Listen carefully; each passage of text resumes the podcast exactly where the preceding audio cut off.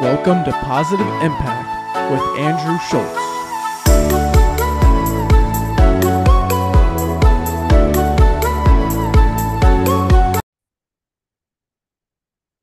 Hey guys, welcome back to Positive Impact. Today, I have a very special guest, Dr. Andrew Seefeld.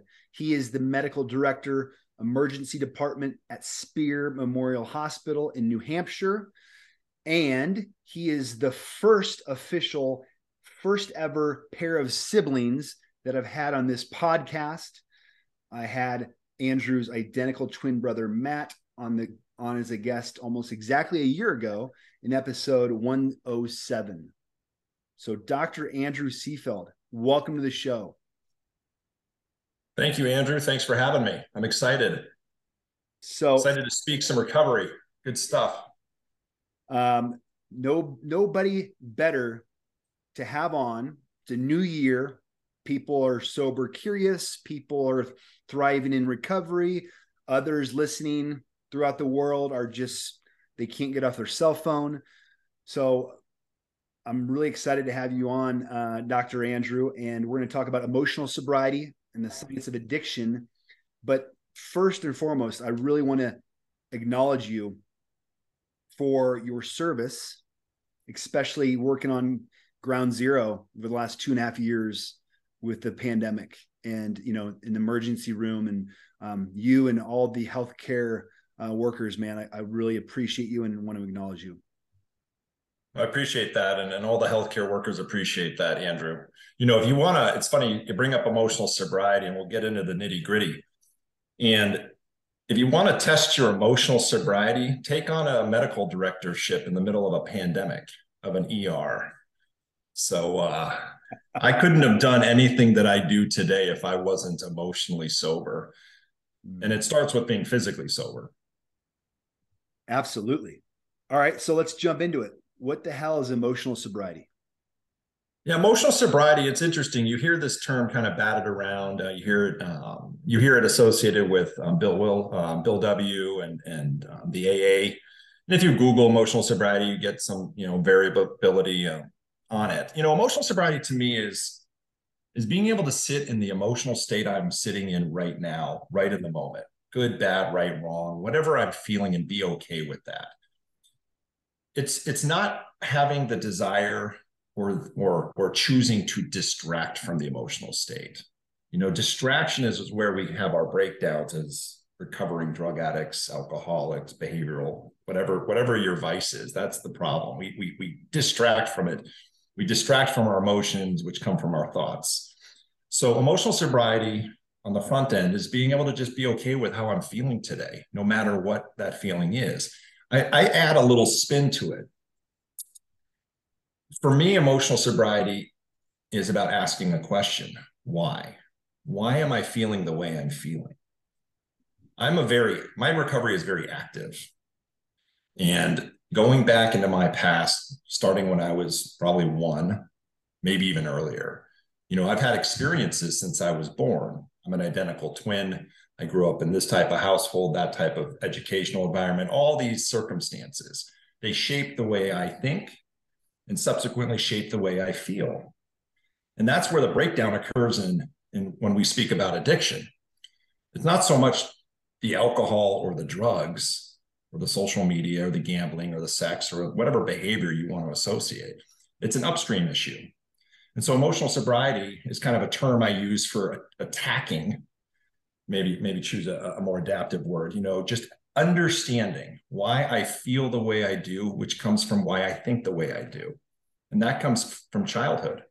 That comes from years of you know being raised in certain environments and hearing certain agendas and experiences.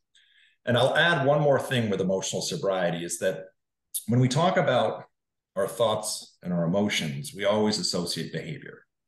Mm-hmm. We know if you're an alcoholic, the behavior that is alcoholism, which is drinking alcohol, that is a problem. So the question is, is what's the behavior that's associated for an emotionally sober human? When I'm being emotionally sober at work, what is my behavior? And that comes down to one word accountability.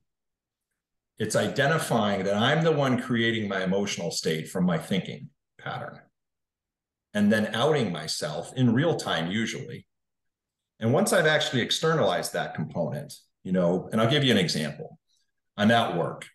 A nurse says something, then I use what she said to make myself a bad doctor. I didn't do it right. That's a think a thought addiction. I didn't do it right. The emotional addiction there usually for me is sadness. The behavior of accountability is to take the nurse aside and say, Hey, you just said this. I made it mean that. And I'm sorry for using you. That is transformative. That radical honesty is slowly but surely, if it's done continuously, it's going to reshape the part of the brain that wants to keep me sick.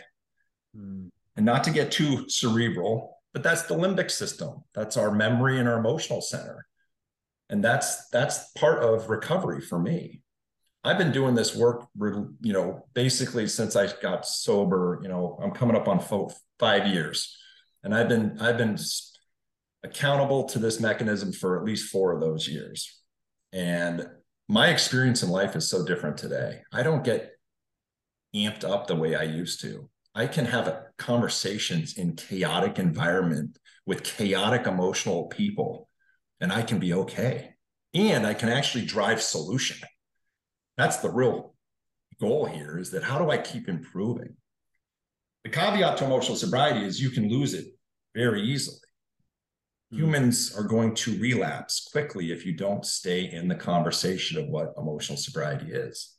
I can do it on a day to day basis. So, creating a group around you, you know, my family does this work. My wife does this work. My wife's not alcoholic. She's not a drug addict.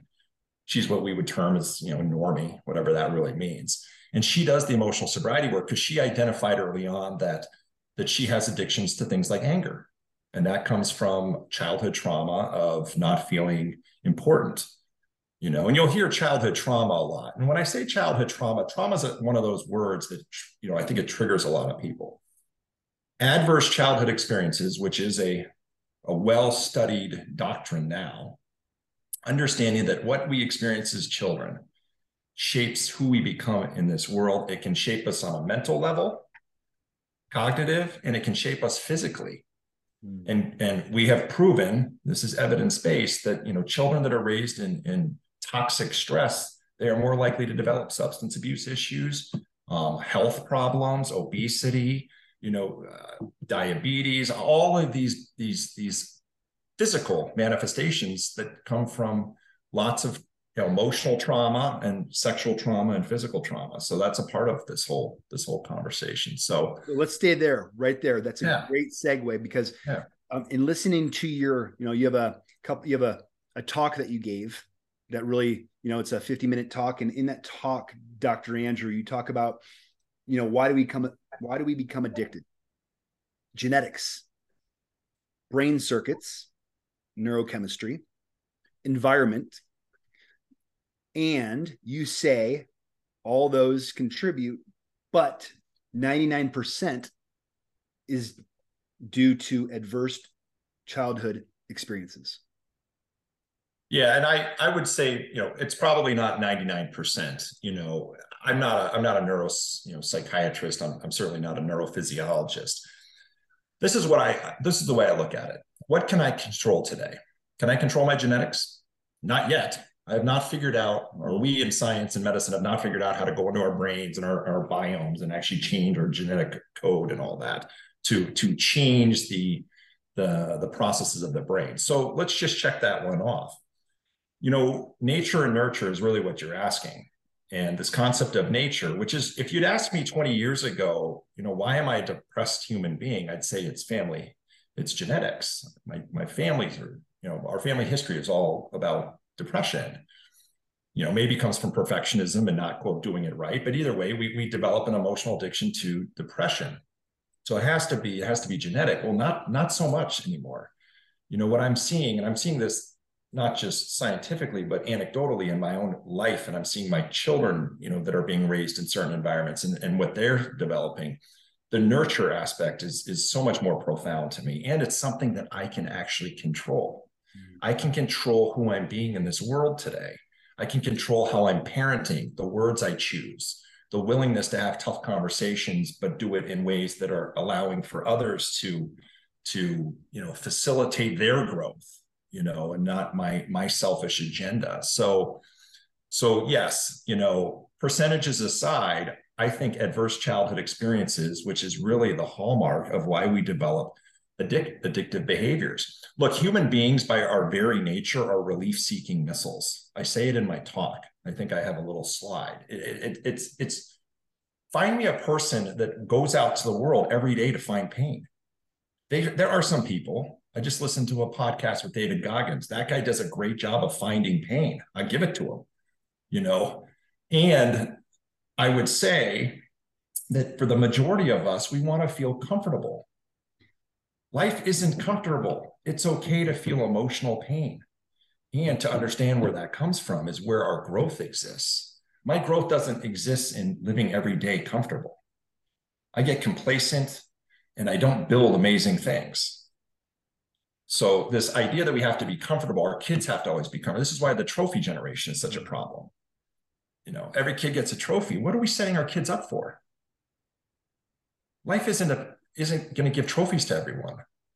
I worked my my tail off to get a, a, doctorate in medicine, and then I went, you know, worked my tail off to to graduate from a great residency program, and then board certification, and so on and so forth. I mean, I didn't get trophies on everything I did. I failed a lot, you know. And then you get into my my addiction history, and it's like, wow, you could look at ten years of my life as a failure. You know, I like to look at it through the lens of opportunity to learn and to grow and to help others not have to see and deal what I dealt with you know, people ask me why I do this work. It's not just for me to stay sober, it's so that I can prevent the next guy from going down the rabbit hole that I did, knowing that there is a solution. You don't have to kill yourself. I tried. You don't have to be homeless with a passport, no passport in Bangkok, Thailand. I did that.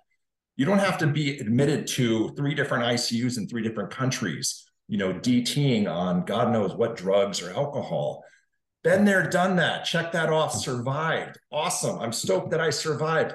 I'm an emergency doctor. Every single day of my life, I see at least one or two suffering human that is, you know, using alcohol and drugs and problematic behaviors to quiet down a storm that's in their brain. That storm has solution. We can work with it. We just have to have the resources to do it. So I don't want to get too far off topic, but I'm passionate about this stuff, as you can tell which is why you're on, man. And I love it. one of the things that you said it goes back to you know being accountable and verbalizing and saying out loud something like. And you also gave an example of um, when you gave your talk about you know the thoughts and emotions you were feeling before your talk to that group that I watched on YouTube, and in your words, um, you know the the the the thoughts of I'm not good enough. I'm unlovable. I need to be liked. I can't do anything right. Like th- those are the th- same thoughts that came up for me today before you and I pushed play and re- started recording this podcast. My thoughts today were nobody's going to listen. My podcast isn't good. Other podcasts are better. Who am I?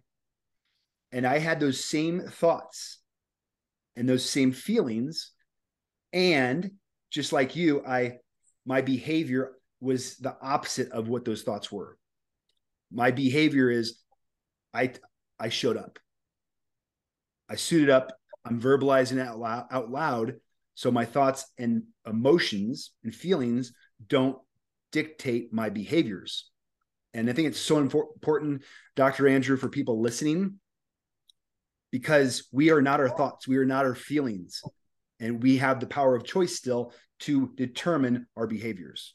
Yes? 100%. And so the DSM 5 doesn't like people like me. The DSM tries to categorize everyone into a diagnosis. So you have, you know, depressive disorders, you have opiate use disorders, you have I I personally would get rid of all of those diagnoses I, I don't see any I don't see any value in, in defining myself as an alcoholic or a drug addict. What I would say is that this humans are thought addicts. We all are. We have thinking addictions, and, and that's what you brought up. I'm not lovable. I'm not important. These are stories that we learn to tell ourselves when we're one or two or three years of age. You know, here's an example I'm an identical twin. My mother, my dad was working all the time, you know, because he's supporting the family financially. Mom was doing as best as she could. But let's play this forward. You've got a busy household. Mom's trying to take care of the household. You got two crying twins. You know, Matt probably cried more than me. I'm just kidding. That's for you, Maddie. I love you. So you have two crying twins, and now we have choice, right? Mom's got to pick one of us up. So let's say she goes and picks up Matt. And she, so right then and there, I get this little, little, little part of my limbic system that starts to get wired. Not important, not lovable, maybe. It doesn't happen on day one, but if, the, if that circuit continues, if you grow up in a family where both parents are working just to survive and provide, that that child is going to learn this that they're not important and not lovable is there any truth to that? No, the, the families actually, the parents are loving them by working so hard. You know, my dad was loving me every time he told me I didn't do it right. Because to him, perfection is the key, and perfection would make me successful. Mm. I held that resentment and drank over that for years and drugged over that, that I can't do it right. I can never do it right. I went to medical school and I'm still not good enough. You know, today i love my father for it i love my mother for for what they they did for me because what they did do is they they they instilled in me a circuit a circuit of, of an, a focused obsessive circuit that if i'm using it in a manner that's consistent with moving forward in this life and building great things i can do mm. now that circuit got hijacked and this might help you know this, this we'll, we can talk a little bit about what what i mean by hijacked is that the, the brain circuit in addiction. When we're talking about alcoholism, drug addiction, social media addiction, just like drug addiction. So don't kid yourself. The cell phone is someone else's fentanyl. Mm. Okay. It doesn't have necessarily the same consequences, but the disconnection from self and others is absolutely there. Go look at a family dinner in 2023. Yep. And everyone's on their cell phones. There's no connection just like dad, you know, drinking himself into a, oblivion or mom or whatnot. So the reality is, is, is behaviors, and you can list them, exercise, you know, the, all these behaviors that we, we enroll ourselves in to quiet down the emotions that come from our thinking patterns. And really the, the line in the sand is, because people ask me this all the time, well, I'm not alcoholic, you know, well, great. What's the line in the sand? It's simple for me if you're continuing a compulsive behavior and you have negative consequences and you're still continuing, that's a problem.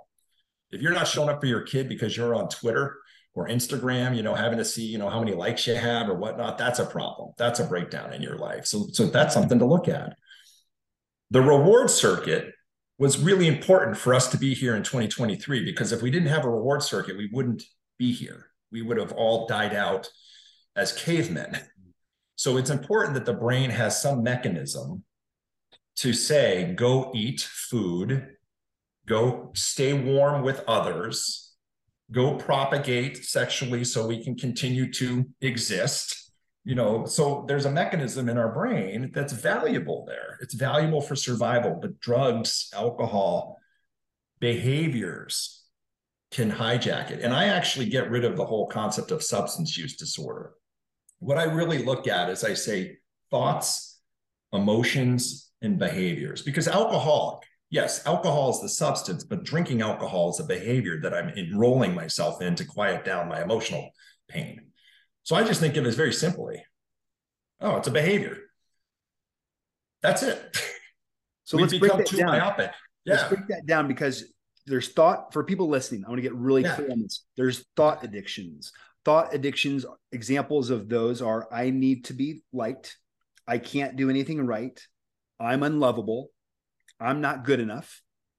And then we have the emotional addictions anxiety depression victim playing the victim self self-righteous. I know that one to a t And then there is the behavior addictions, which is using drugs, which I love because you you specify it's an action. Using drugs, snorting cocaine, injecting heroin, eating or not eating, I work with a lot of my coaching clients who have, you know, eating disorders. And so, and then there's enabling, which I didn't even realize until I watched your speech. Enabling is a behavior addiction. And then social yeah. media and gaming. Yeah. And there's plenty more there. You know, uh, I, I like, the, I, you know, and again, my goal isn't to take stuff away from people. I'm, I'm just asking us as a society to consider that we're missing the big picture here. You know, the big picture is that our thought addictions lead to emotional addictions. I, I speak from experience. I grew up in a perfectionistic family where I was continuously told I could do it better. So, to a five year old or a seven year old or a 10 year old who's continuously hit with the I can do better, and, and, and I'm sure I could, that negative self talk, I didn't do it right again, gets encoded into my brain. And the emotional state for me was sadness. So I developed an addiction to finding sadness in the world, and I do it today. I go out in the world and I play for how do I not do it right? I can do it on a minute to minute basis. And that just comes from my thinking addiction. And so when I can see that today, I can choose a behavior of accountability and say, I'm doing it again. And what's interesting is, is and, and you did this at just when you when you uh, externalized how you were feeling before this, Andrew. You by doing it that way, someone like me can say, I've listened to your podcast and it's fantastic. Now I'm not here to just placate to your your ego, but understand that this is a human connecting with you and saying you do a really good service and you do it do it in an awesome manner. And you get to then your little limbic system that was telling you what was the story? Uh, you're not going to do it right. No one cares. No one wants to listen. You've reshaped that because you you told on yourself. And it doesn't happen on day one. I wish it could you know and there's no pill that will give you this we don't even need to get into pharmacology but that's a whole nother podcast if you want if you really want to get me me, me, me angry you know, is this concept that a pill is going to fix me. I mean, I was on every antidepressant I think known to man since I was, you know, 18 or 20 years old. Mm. You know, I take nothing today. I haven't had a mind altering substance except for caffeine and since April 3rd of 2018.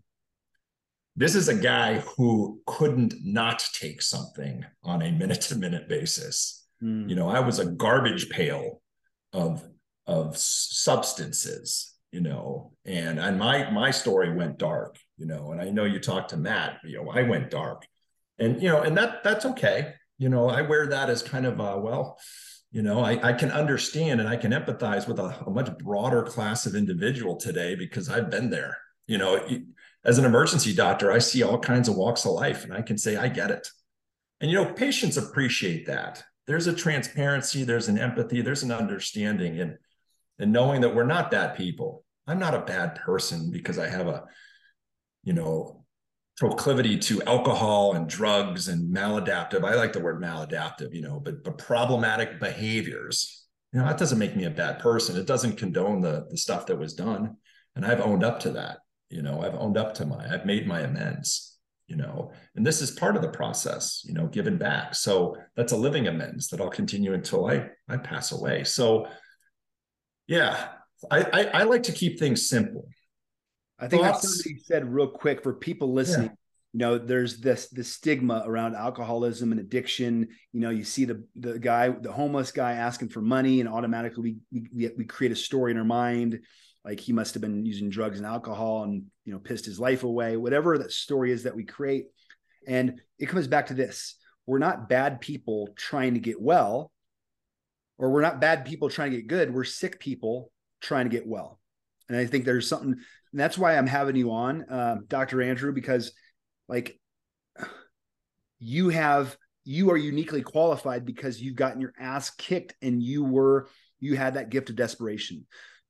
I've had other people on who didn't have addiction as part of their story, but they were in the medical field and they spoke to it. And for me, it just, there's a relatability with having you on because when you've gotten your ass kicked and you've had that gift of desperation, that empathy and compassion you now have when you go visit people in the um, ICU, that's you being of service.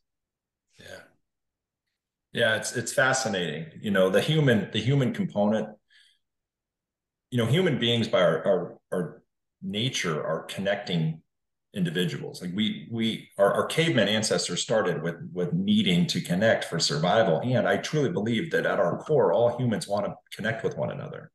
And actually, what I see sadly is so many external things going on in the world that people use to do the opposite of that. They use it to disconnect cell phone, um, social media, you know, um, uh, emotional addictions to victim and self-righteous. I mean, go on social media. You know, I, I, you know, I, I do Twitter uh, mostly. I, do it almost solely for recovery purposes. And and when I, if you were to read every tweet I've ever done, it's it's. I, I suspect that you would see that it's it's about my experience and how I can kind of give back to a broad, a broad, you know, following of people. So you know, there are great things about what we've done in this world, especially with social media. We can reach out. I mean, this podcast can go. I think you're 70 some odd countries or probably more now. I mean, 95.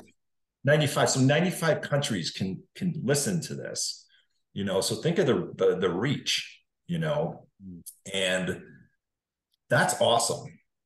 And we still have to to identify what are we, what is our behavior's purpose? And that's what I ask myself today. Is there a selfish part of my behavior or is this a selfless? And you know, I'm not on a pedestal. I mean, I absolutely have selfish behaviors. I still exercise pretty consistently, even though my kid might want to go, you know, practice driving. You know, I I identify that there has to be a selfish component to my own personal recovery so that I can stay on top.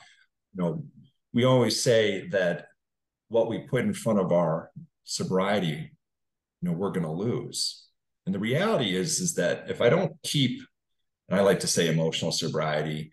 You know, if I don't keep emotional sobriety at the forefront of who I'm being in the world today, there's a really good chance that I'll eventually get back to the physical behaviors that almost killed me. You know, and I don't I don't have another drink in me. yeah. I proved that on my last my last run, you know.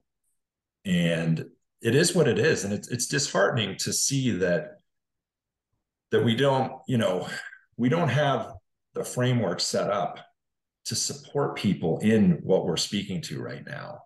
You know, emotional sobriety is free, but there has to be some accessibility and people have to understand that. And I love podcasts like this that, you know, people are going to start to hear the, the term or, or make up your own term. It doesn't really matter, but understand that that being accountable to the fact that my feelings are coming from me and my interpretation, which is my thoughts, those are all Andrew.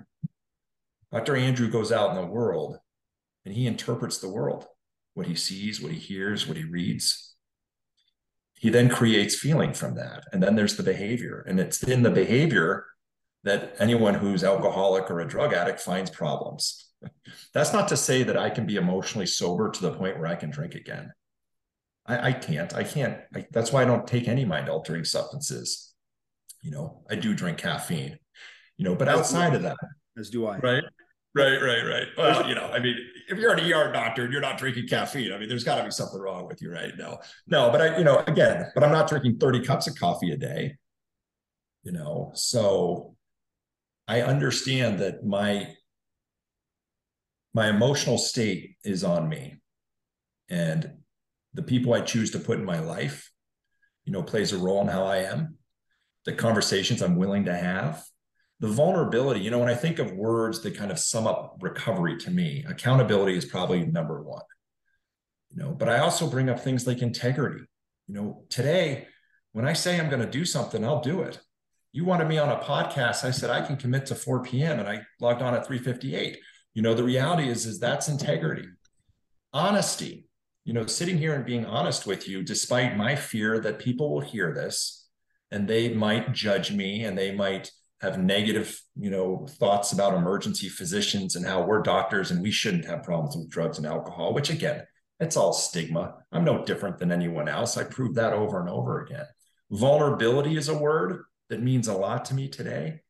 That means, can I be vulnerable? Will I take risks? You know, empathy. We could all use a little more empathy in this world, couldn't we? You know, when you see that person on the street and you start to scoff at them, look at the political stuff that's going back and forth, you know. Where's the empathy? You know, let's let's look at it. If we looked at all of us in this world as products of childhood experiences, Mm, and I would say if we if we looked through the lenses of adverse childhood experiences, I think we'd have a different experience ourselves. We would say, I'm not going to condone the behavior that I'm seeing, but I'd also like to acknowledge that there might be a solution for this individual. We might be able to help this individual get healthy. let's And I'd say transparency. Let's stick with vulnerability. Yeah, This is a great. that's a tough one. Here, I want to acknowledge you because in your in your um your your YouTube video that you spoke to a pretty large audience that you know that's how I got involved with you more intimately for this interview.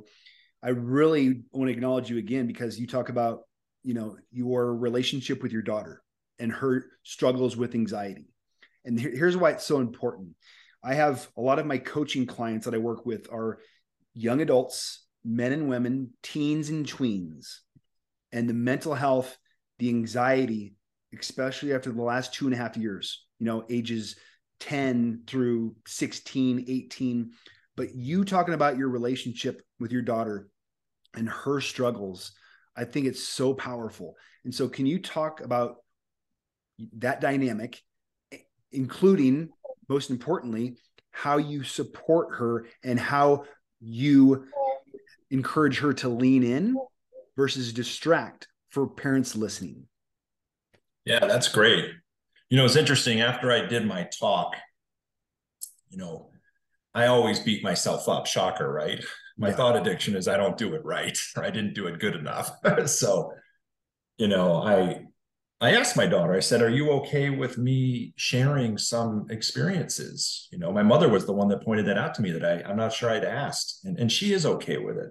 You know, here's the reality my daughter's um, addiction, I don't say addiction to anxiety, is a perfect example of what I'm speaking to.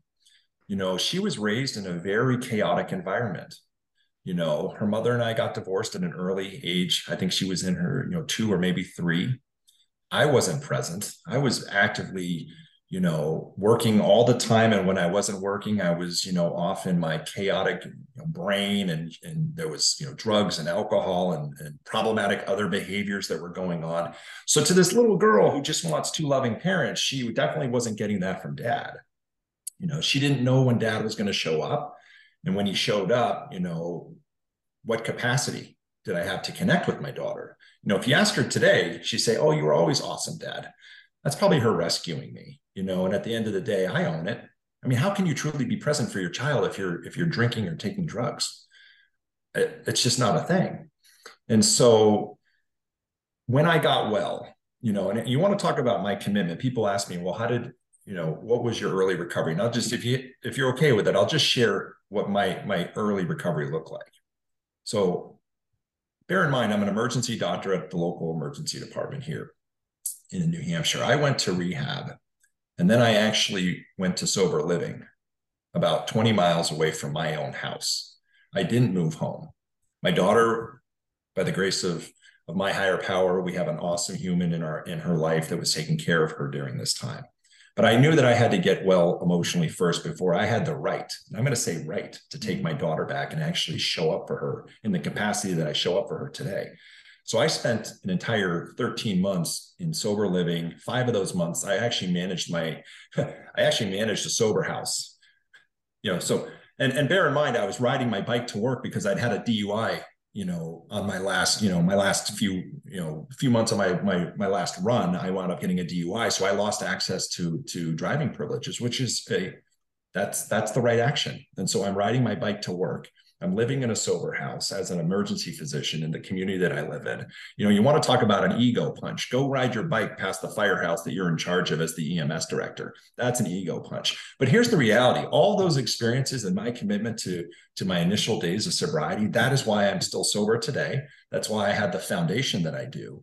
And that's why i attack it. And, and i started off saying i don't like the word attack but i do. I wake up every morning and i attack emotional sobriety because i don't want to go back there I don't want to go back to the darkness. I've been there, done that. I check that off. I, I, my resume is complete with that.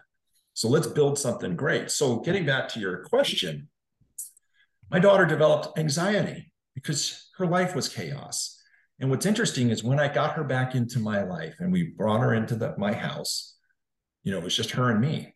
And she became almost obsessive about her anxiety. And I asked myself, well, what's going on? It's not that my daughter likes what anxiety feels like, it's that that's what she knows. Mm. So her subconscious, right? This is not at a conscious level, is going to go out in the world and find reasons to worry. And that's it. Just like I went out in the world and found reasons to feel sad.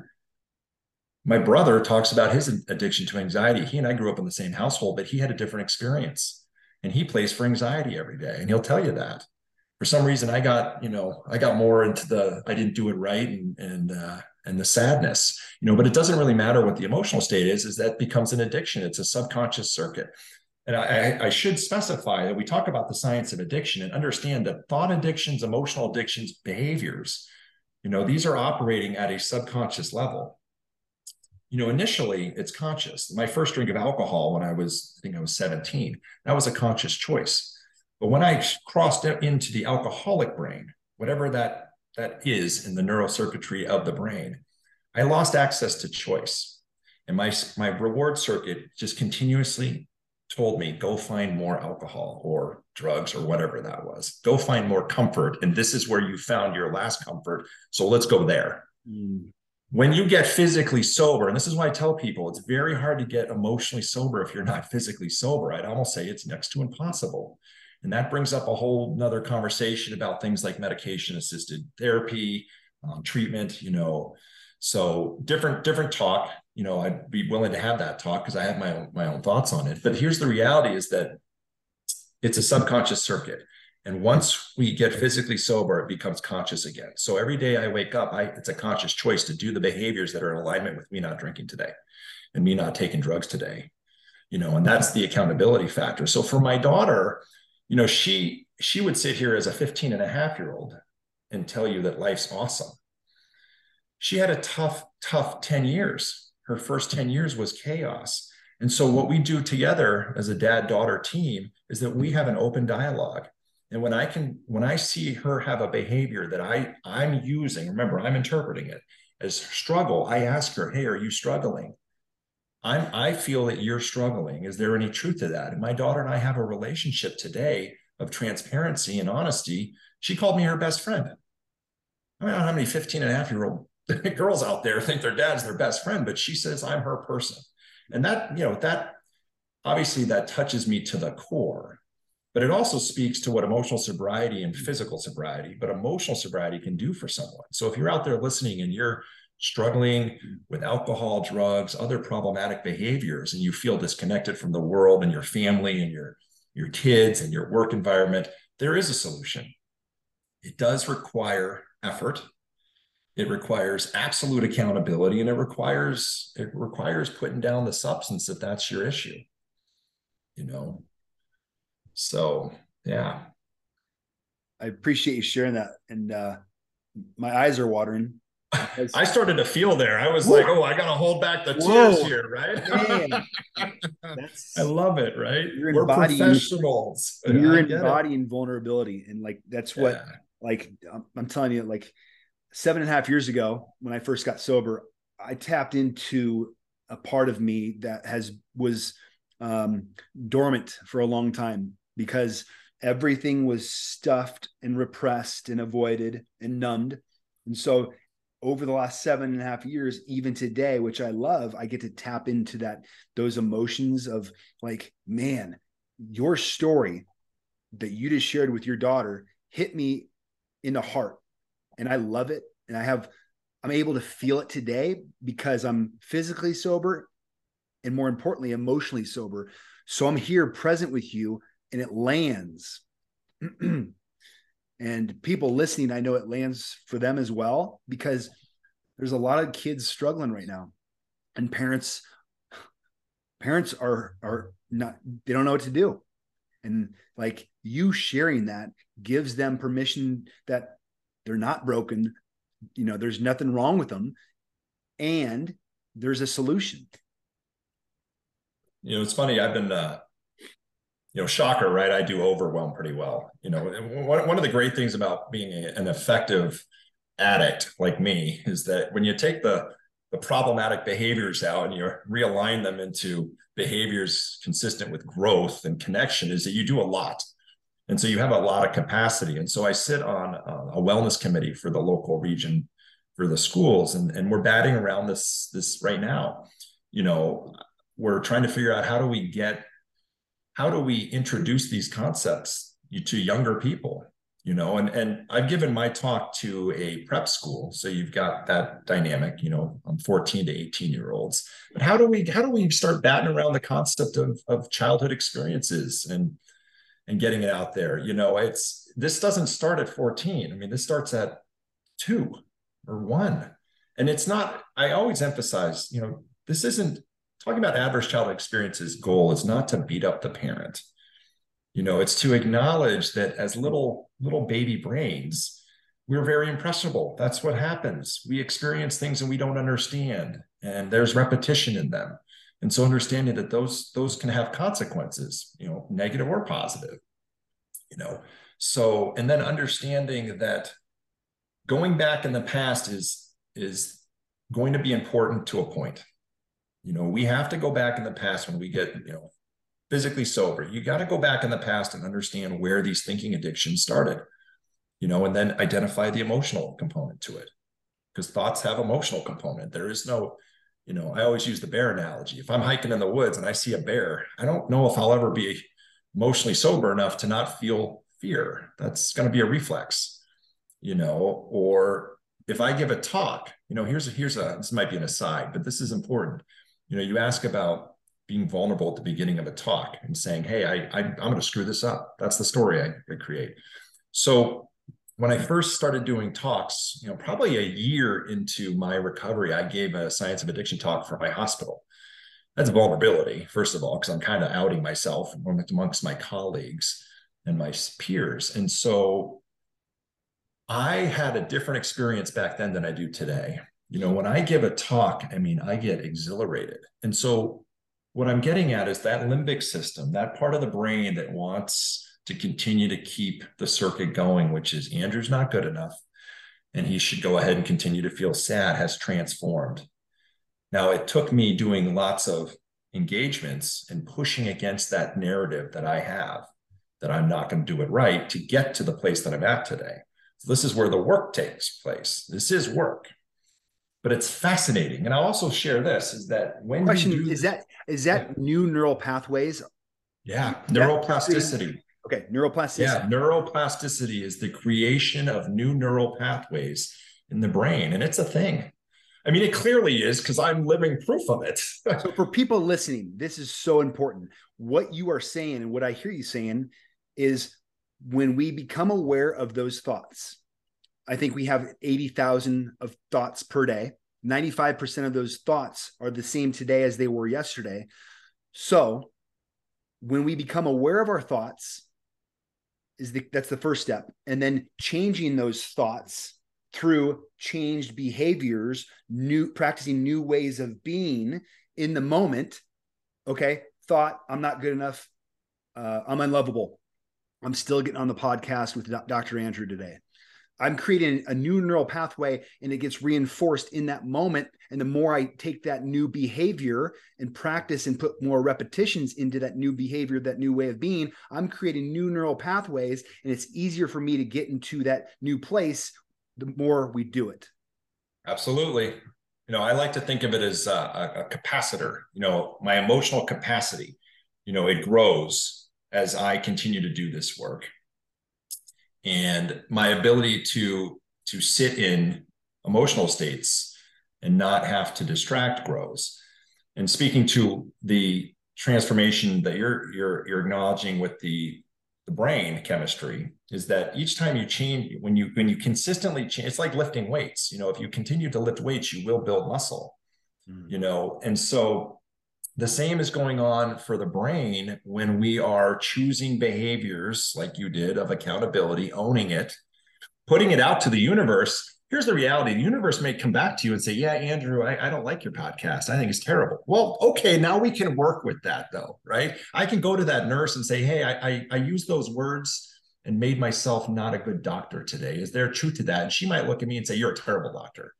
But my experiences is this is that the thoughts that I have usually have no truth to them. And it's often contrary to what I'm actually thinking. In fact, I am good enough and I do it actually quite well. Yeah. And people are shocked and amazed that I even have that negative self talk. But here's one thing I'm going to share with you I've shared a lot. Andrew, when you do this type of work, you give the other individual opportunity to look at themselves. And that's where that's fascinating when people go, Oh, I do that too. And now you can connect at a whole new level. I've done this with with bosses, administrators, and, and you have a connection with another human and you say, I get that. You know, I do a newsletter every month. When I took over as director of the ER right at the beginning, like 2020, October, right in the middle of the first crazy pandemic wave, all that stuff. I committed to doing a newsletter of every single month. And I've done it, you know, every single month. But I do a director's message at the beginning of every newsletter. And I'm very vulnerable and I speak emotional sobriety, you know, concepts about how we connect with one another? How can we communicate to support one another and our patients? I do that because it's my way of saying, hey, I've got a platform. Let's go ahead and get this message out. And people are reading and they're understanding and they're saying, hey, maybe I can do this. You know, maybe I can I can join the the emotional sober club. If the whole world is emotionally sober, imagine what that would be. Mm. I had a DEA agent. This is fascinating. A DEA agent looked at me in a. Uh, I was uh, sitting on a panel for drug abuse, drug addiction, whatnot, and so he did his whole talk on how oh they're you know they got all these drug houses and put all these people in jail and, and whatnot and and i got up there and i i said well i'm really excited that you know you you guys are doing good work and you're you're protecting us and i said you know what's interesting is if we because his his whole premise is how do we get these suppliers how do we get the cartels how do we get the suppliers and i said well what if we just made all the demanders emotionally sober and he kind of looked at me like what and people were like, What? I said, if we were emotionally sober, we wouldn't, emotionally sober people won't abuse drugs today. They're okay with how they're feeling. Mm. Emotionally sober people won't abuse alcohol today. They're okay with how they're feeling, no matter what the feelings. We would, we would get rid of the need for, you know, enforcement because they'd be out of business. Now, I mean, that's obviously a pipe dream, right? I mean, I'm not, you know, I, I that, but that, that's, that's the stand I'm taking for in terms of my work. You know, I'm might as well, you know, hey, if we're to go big, let's go big. You know, so how can we get this message out to the world to help people see that despite their thinking and their emotional states, they don't have to choose behaviors that are going to disconnect them and possibly kill them or others. Yeah. And I really appreciate like your people can feel, I know people listening can feel your enthusiasm and your passion that you have for this. And so, and I love the fact that you're using your platform for good and in, in, a responsible way because the world in your community, communities everywhere needs this message. And it's not just, it's not talking about the problem and, and, you know, not having solutions. It's shining the light of awareness on the problem and here are the solutions and here's what's worked in your life, my life, um, and in the lives of others. And one of the things, one of your intentions and questions that you ask yourself that for people listening, if you have a pen and piece of paper, I want you to write this down because what Dr. Andrew does is he asks himself, who do I need to be to affect the adaptive changes I want to see? I'm going I'm to say that one more time. Who do I need to be to affect the adaptive changes I want to see. If That's we, it. If we all asked ourselves that question, which you know, I'm, I'm kind of a, a geek out on the the Buddhist stuff, and uh, you know, being the change I want to see in the world. That's kind of my mantra, and, and our mantras are basically the same thing. And it's and it comes back to your accountability, integrity, honesty, vulnerability, empathy. I, you know, when I I, I might have looked you up a few times too, Andrew. And and one of my favorite quotes is to be the change you want to see in the world. I, I love it. And I love that you love it. You know, so every day I wake up, I ask myself the same question is that, you know, who do I need to be to to create the world that I wish I was living in? You know, we see so much chaos on a day-to-day basis. And it's not just political, economic. I mean, it's just chaos. And I think I see it, you know, through the lenses of an emergency doctor. I see it at a a real visceral level. You know, I, I can feel it. I can feel the, the, the breakdowns going around for for people's mental and physical health. And I ask myself, who do I need to be to affect those changes? You know, and so I think part of part of the process is doing stuff like this. You know, do I want to be vulnerable? Oh, geez, I think my core says no. I I I, I don't. You know, because I'm afraid I'm going to screw it up which is more reason for me to go and do it. You know, I always say the opposite. you know, usually my my brain is going to tell me to do things that are going to make me and keep me comfortable. Mm-hmm. So take a risk. Fail forward. I think Denzel Washington said that. I, I listened to something. Fail forward. I get it. You know, life's not about trophies. We're not always going to get a trophy and you might get a very big trophy at the end. The reality is, is fail forward, take risks, be vulnerable, externalize the internal. Which again, people look at me sometimes. What does that mean? When you're feeling some, when, when you're with your loved ones or you're in a in a situation and you're and you're feeling something you don't like, tell on yourself. Give give uh, the other individual or individuals opportunity to open up a, a, a dialogue and actually say, "Hey, maybe me too." My buddy calls that pulling the pants down of our ego. Nice. That's great. pulling the pants down of our ego. Like, oh, here's what I'm thinking. I want to verbalize it and vocalize it because it loses its power and it's reinforcing a positive new behavior and new neural pathway because we're not letting that thought run rampant and create a negative feedback loop. There you go. Neuroplasticity, baby. 101. Come on, man. Right? All right, yeah. man. Last question. And I appreciate sure. you being here.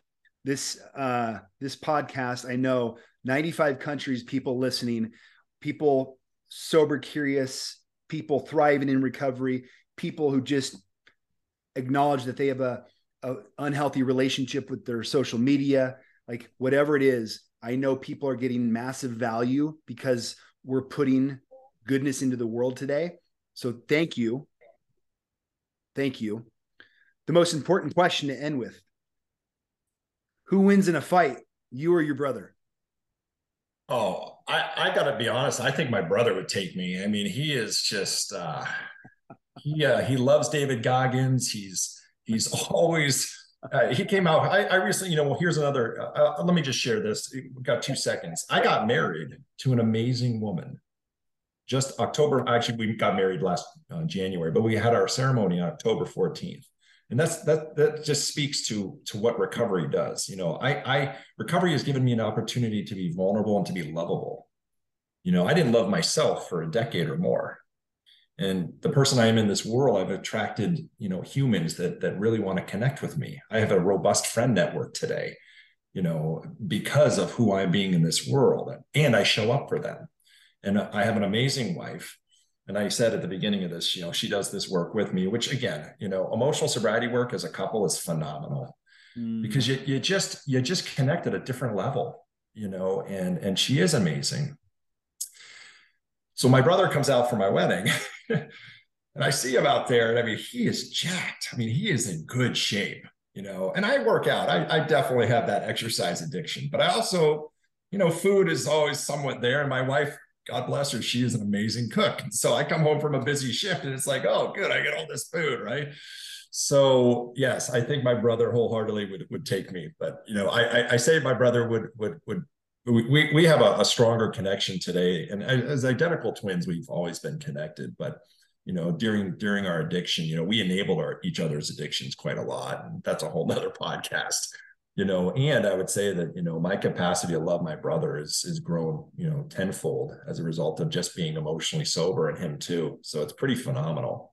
My capacity capacity to love myself and love the world grows by the day you know, and the, and the only requisite is to keep doing this, you know, stay accountable, keep understanding, you know, my parting words to the world is that, you know, no one makes you feel anything. You know, we interpret the world and then we generate our thoughts and feelings as, as our interpretations. And uniformly, our thoughts, our initial thoughts and our reactive feelings are skewed. And that's where the breakdown occurs. It's the behaviors that are employed to quiet down that chaos that is our responsibility. And that's it. And we're always in control of that third column. There, you know, Yes. the thoughts, first column, emotions, second column, third column, behaviors. And there is just our control. Behaviors are within our control. And for people listening, change your behavior, change your life. New practicing new ways of being to get out of the negative feedback loop by taking a different action, a new behavior to create new neural pathways, repetitions. The more we do it, the stronger it gets. We're in control. You can do it. Love it. Andrew, you you you you don't need me. You you speak the you speak the emotional sobriety language. Well, I appreciate you coming on, brother. I just want to acknowledge so much fun. want to acknowledge you just one more time for all the work that you're doing, the service. Um, I see you, man, and uh, you're you're making a you're having a positive impact in the community. That's why you're on, and uh, love your work. Thank you. Thank you, my brother. And I will tell you this is that I'm going to feel that. I can feel that today. And I can say thank you for the acknowledgement. Absolutely. All right. All right, everybody listening, thank you. I'll put in the show notes where you can find Dr. Andrew Seefeld so you can follow his great work. And uh, until next week, much love, friends. Hey, friends. Wow. I hope you received as much value in that episode as I did. Dr. Andrew Seefeld, expert great value, great contribution, doing great things in the world. And one of the things we talked about, creating new neural pathways in the brain, neuroplasticity, the brain being transformed to work for us, not against us. And the reason, and the, the way we do that is taking new behaviors, creating new ways of being, practicing new habits. So our thoughts and emotions and feelings don't run wild and create a negative feedback loop that we can't get out of. New behaviors, new rituals, new habits, new ways of being. This is what I do with all my private one on one coaching clients in my positive impact transformational coaching program. So if this is you and you want to transform your behaviors, reach out to me. Let's set up a 30 minute connection call together. If you're struggling with emotional sobriety, send me a message. Let's jump on a 30 minute connection call. If you're a parent of a young adult, a teen or tween who is struggling with an addiction, mental their mental health, destructive behaviors. This is what I do. I would love the opportunity to talk with you and be of service to support you and empower you. We are not our thoughts, we are not our emotions, and we create our reality through our behaviors. So important. Creating new behaviors, new ways of being, new habits that are positive and healthy to replace the self destructive and the negative habits that create negative consequences in our life. This is what I do as a certified transformational life coach. I specialize in behavior change, creating new neural pathways new brain circuitry. So, best way to contact me Instagram, Positive Impact Andrew, website, theandrewschultz.com.